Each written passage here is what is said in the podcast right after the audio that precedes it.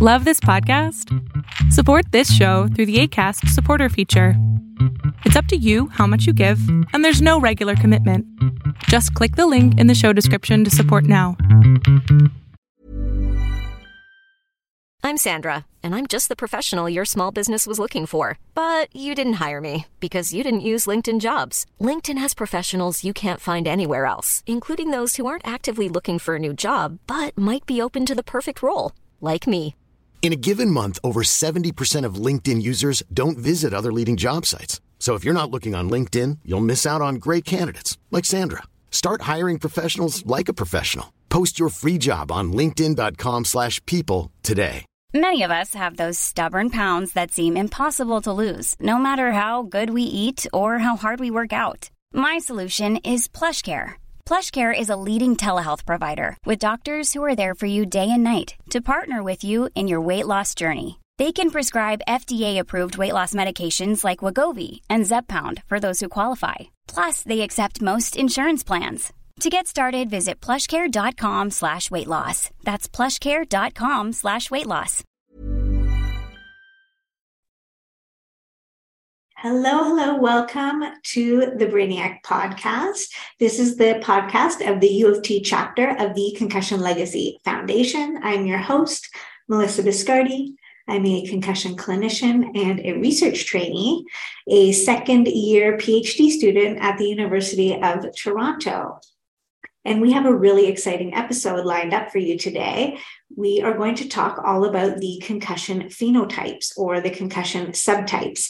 So, this episode will be of interest to both clinicians or individuals who are recovering from concussion and wanting to learn a little bit more about what might be the driver of their symptoms and who or how they can be helped. Now, before we dig into the meat and potatoes, I want to give a shout out to the sponsor of the podcast, which is HeadCheck Health. And HeadCheck Health bridges the gap in concussion care through simple, powerful technologies.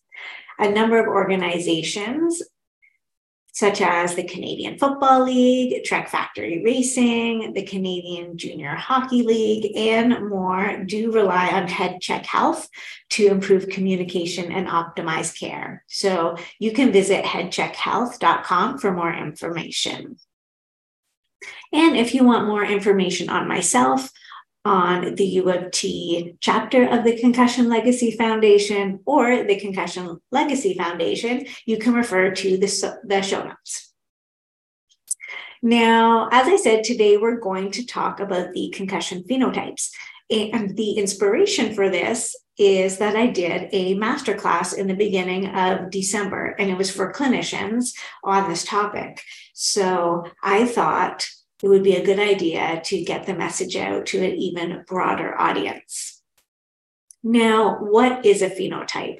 A phenotype essentially is a way to identify using distinct characteristics, identify or categorize a certain condition or a subtype of a condition. So, in concussion, it is how we cluster symptoms and then use those clusters as information on what area might be compromised and what area might need rehab.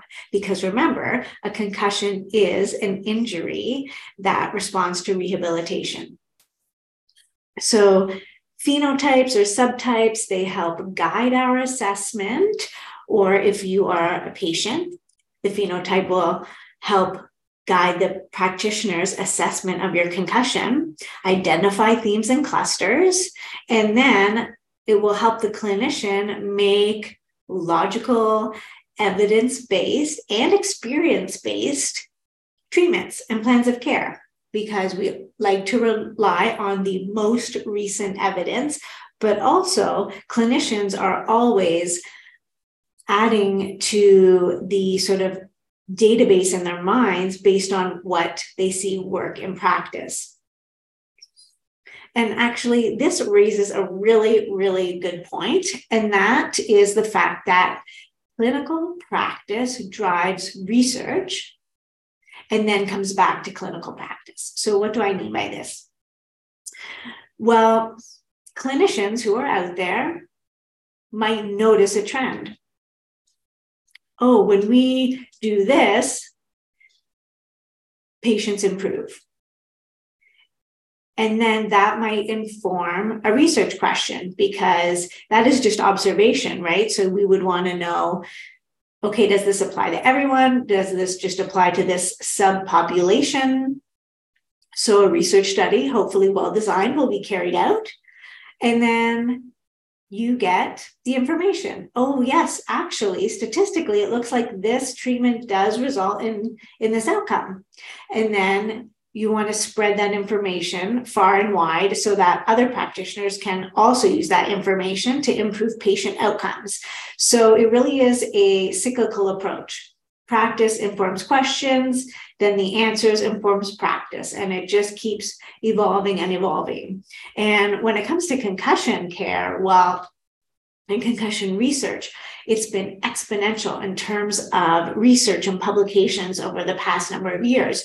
So it is important to always whether you are a practitioner or a patient. So if you're a practitioner, definitely you need to be staying on top of the research, connecting with other clinicians, educators to make sure you are informed on what is considered best practice.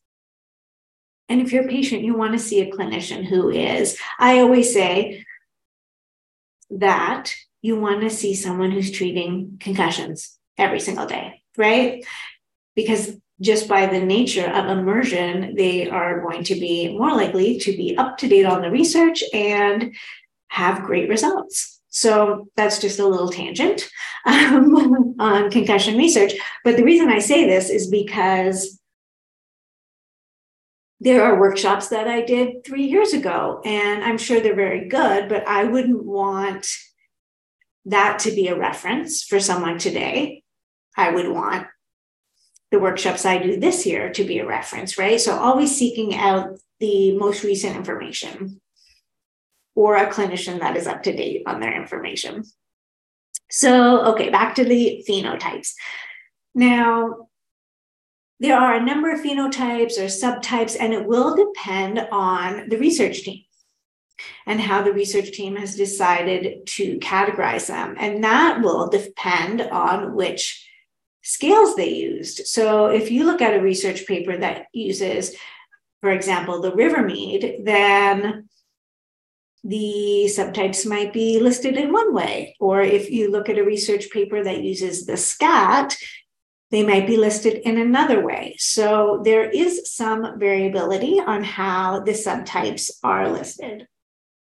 But essentially, and if you're a patient, you will, when I list these subtypes off, you might identify with some of them and not so much with others. And the thing with a subtype or a phenotype is that you can have one, you can have multiple, you can have them change over time. So it's not black and white. Now, the phenotypes generally are listed as autonomic, so nervous system disruption, cognitive, cervicogenic or somatic, meaning come, symptoms are coming from the tissues, uh, anxiety, depression, PTSD, that mental health subtype, inflammatory or metabolic. So you, you can think about fatigue, brain fog, sleep, headache, uh, ocular motor, so eye movement, which is my passion. This is the area of my research. And actually, I have a workshop coming up next week for clinicians all about the ocular motor phenotype. And then vestibular. Sometimes ocular motor and vestibular are collapsed, depending again on the article. So let's talk about a few of these phenotypes in a little bit more detail. I'm going to talk about the ones that are, I want to say, more common.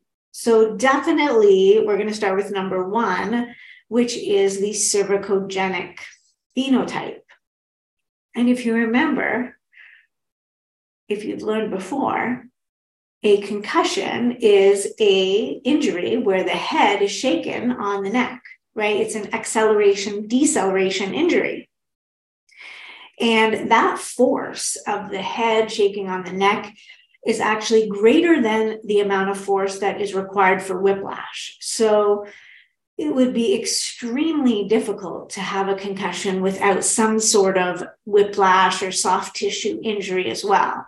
So, cervicogenic subtype almost goes hand in hand with concussion. And what might this look like? Like if you're examining your patients or if you're just considering your symptoms and what the driver might be. The thing is with these phenotypes or subtypes is that there is a lot of overlap. But for cervicogenic, certainly neck pain, neck restriction, you might have neck spasms, but you can also get symptoms such as dizziness, right? This is called cervicogenic dizziness. You can have blurred vision, trouble reading. You can even have ringing in the ears. I see this with a lot of my patients, and it's driven from the tissues.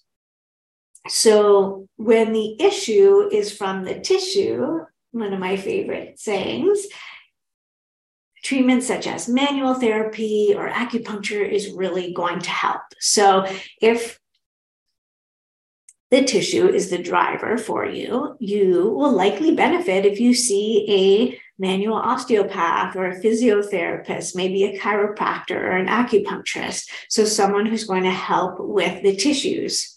Now, I said earlier, I do think it's always a great idea to see someone who is well versed in concussion so they can understand the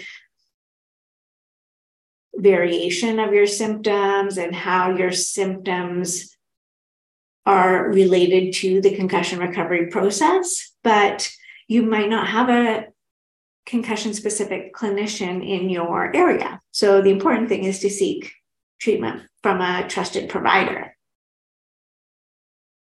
Now, as I mentioned, my passion is the ocular motor phenotype, right? So when the issues are coming from the eyes or the eye movements.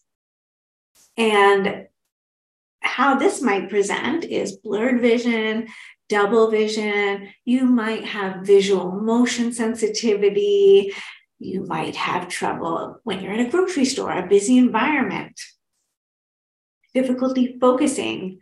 Then you might also have physical sensations, such as feeling of pulling around the eyes. You could have headaches.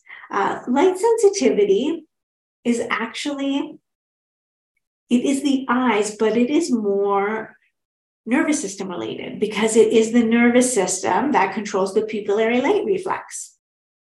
But nonetheless, ocular motor phenotype can be assessed with some validated scales, with a physical assessment, and then some clinicians, especially ones that are really focused on neurological practice, concussion, now will have different forms of VR goggles in their practice. And that's what I use. I use the VisualEyes and I also use the NeuroFlex. And both are great tools to get really objective assessment of how the eyes are moving. And then you can make treatment decisions based on this. So let's see. Oh, yeah. So next, autonomic, the autonomic subtype. So if you think about the nervous system after a concussion, well, a concussion is a trauma, right? So that trauma is going to have an effect on your nervous system. And it will definitely vary in terms of severity, depending on the person. But we already talked about light sensitivity, right? It is that balance between the parasympathetic and sympathetic that controls the pupil. And a pupil is like a camera shutter, right? So it is supposed to just let in the most appropriate amount of light. But this autonomic reflex is disrupted in a concussion. So what happens is you get an inappropriate amount of light flooding into your eyes, flooding into your brain, because remember, the brain is the eyes. And that causes discomfort. Often, the exposure to light will create a headache when you have photosensitivity. So, whether it's you, whether it's your patients, there are a number of strategies that can help with this one in particular. You can use tinted glasses, you can use, and I'm not affiliated with this app, but the Flux app or the FLux app can really help you dim your screen, or you can use physical filter over your computer. Same thing, dimming your phone, using dark mode are all great strategies. And then, since we're talking about the fact that it is nervous system disruption, you can think about different ways to support your nervous system. And I'm sure you have a lot of your favorite ways. Some people like deep breathing, others like meditation, maybe a gentle walk. Walking is so good for the nervous system, getting your heart rate up, supporting that blood flow, that circulation, oxygen, nutrients to the brain. Some people like cold exposure, definitely not me. I know it is so, so, so good for you, but you will not catch me doing cold exposure. so if you do like that, or you are doing it despite not liking the cold, I will give you a virtual fist bump.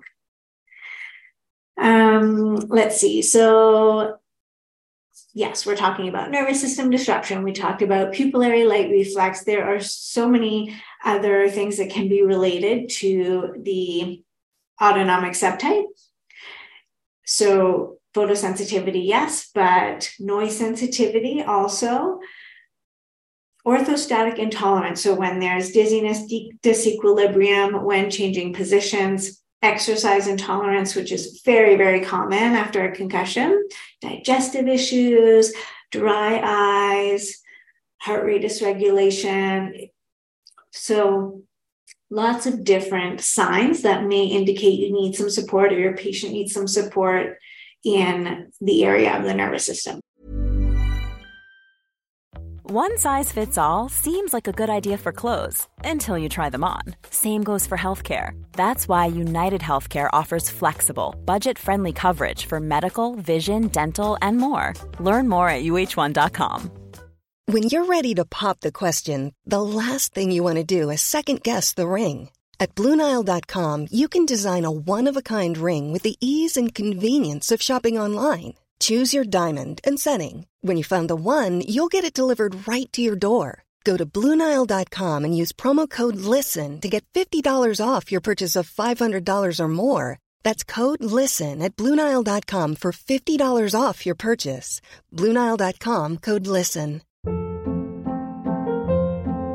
Hold up. What was that? Boring. No flavor. That was as bad as those leftovers you ate all week. Keke Palmer here, and it's time to say hello to something fresh and guilt-free. Hello Fresh. Jazz up dinner with pecan-crusted chicken or garlic butter shrimp scampi. Now that's music to my mouth. Hello Fresh. Let's get this dinner party started. Discover all the delicious possibilities at hellofresh.com.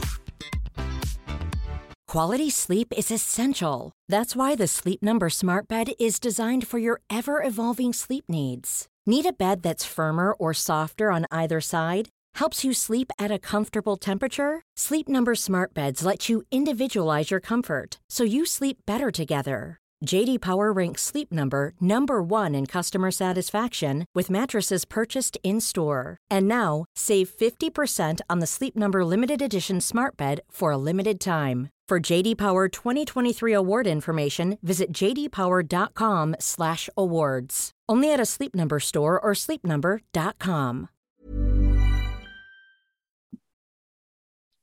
So the next subtype, maybe I'll do two more. The next subtype would like to mention is the cognitive one. So, interesting thing is if you or your patient are suffering from a number of symptoms. So let's say exercise intolerance, light sensitivity, also having a lot of neck pain.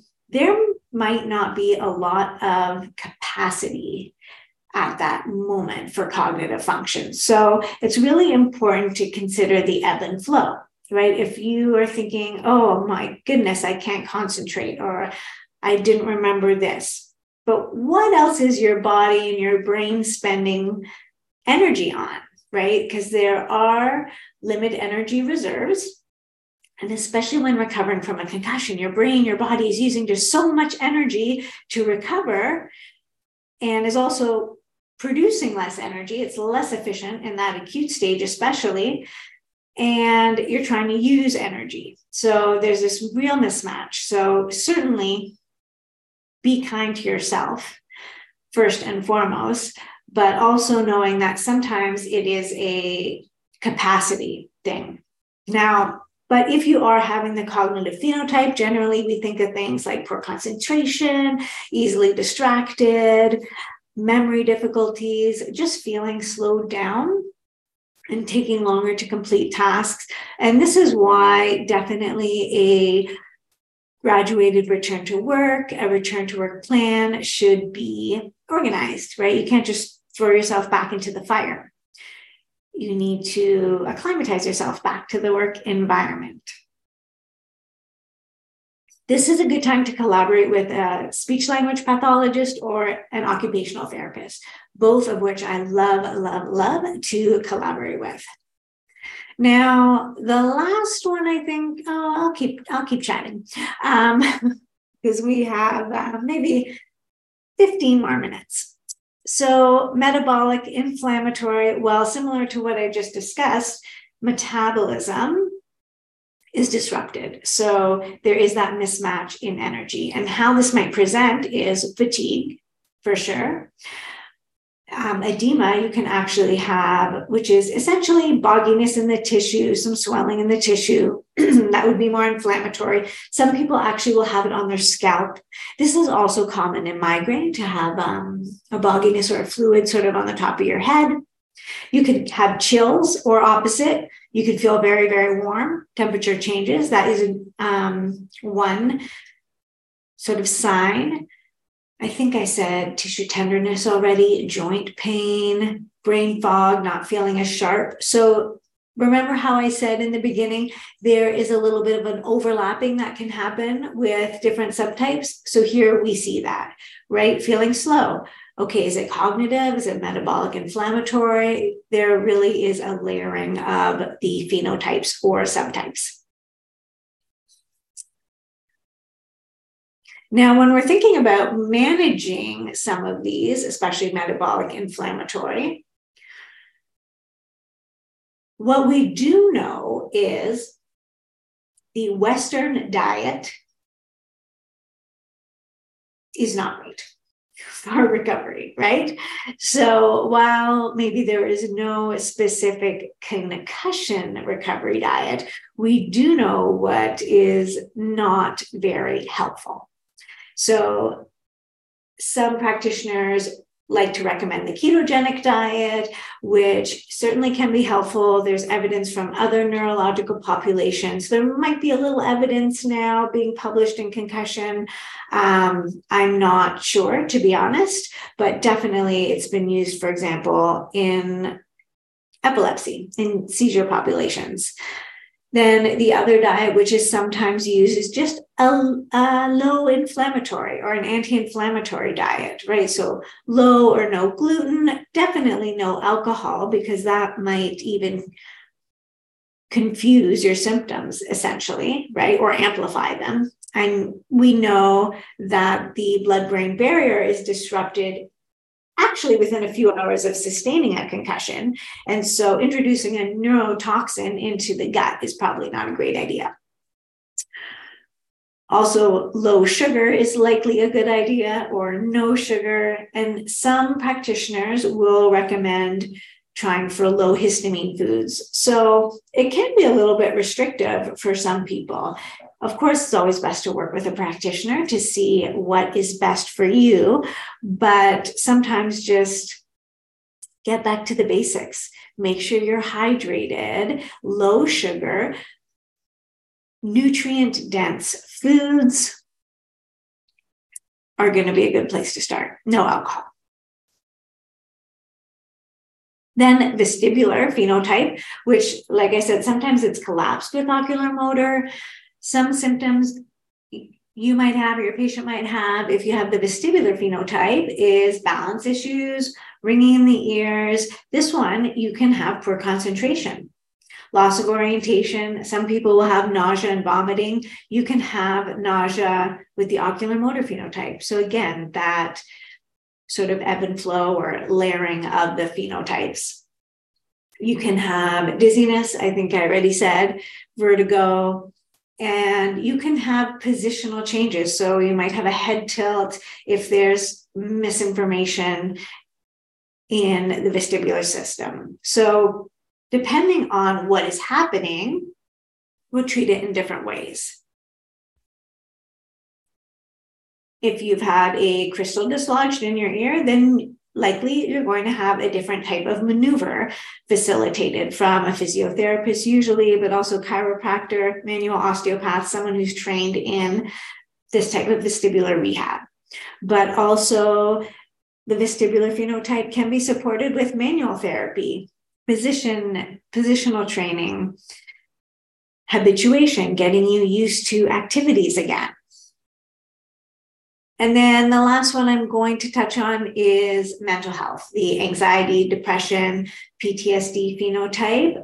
I would say there is a layer of this in almost every patient I have ever met. And it is not surprising because a concussion is a trauma. It's a traumatic event that you were not expecting, and it throws your life, your life upside down. So there is going to be the processing of that. And this phenotype looks like feeling anxious, nervous, maybe sadness, depression. Being irritable is a really, really big one, emotionally reactive. And some people will have personality changes. They'll say, I just don't feel like myself. So it is important to collaborate with a psychologist, psychiatrist, psychotherapist, social worker can be helpful here as well. I generally will share meditations, but also I collaborate with an amazing practitioner who's a hypnotherapist and has been really helpful for my patients. So, definitely offering that support if you're not able to provide it yourself. And remembering to give people hope because they need to know that there, so whether you're the patient or a practitioner, there is potential to improve. And our brains were literally designed this way. We were designed with neuroplasticity, which means we can heal, we can learn new things. Even as we get older, it used to be believed that I think at 25 you were doomed.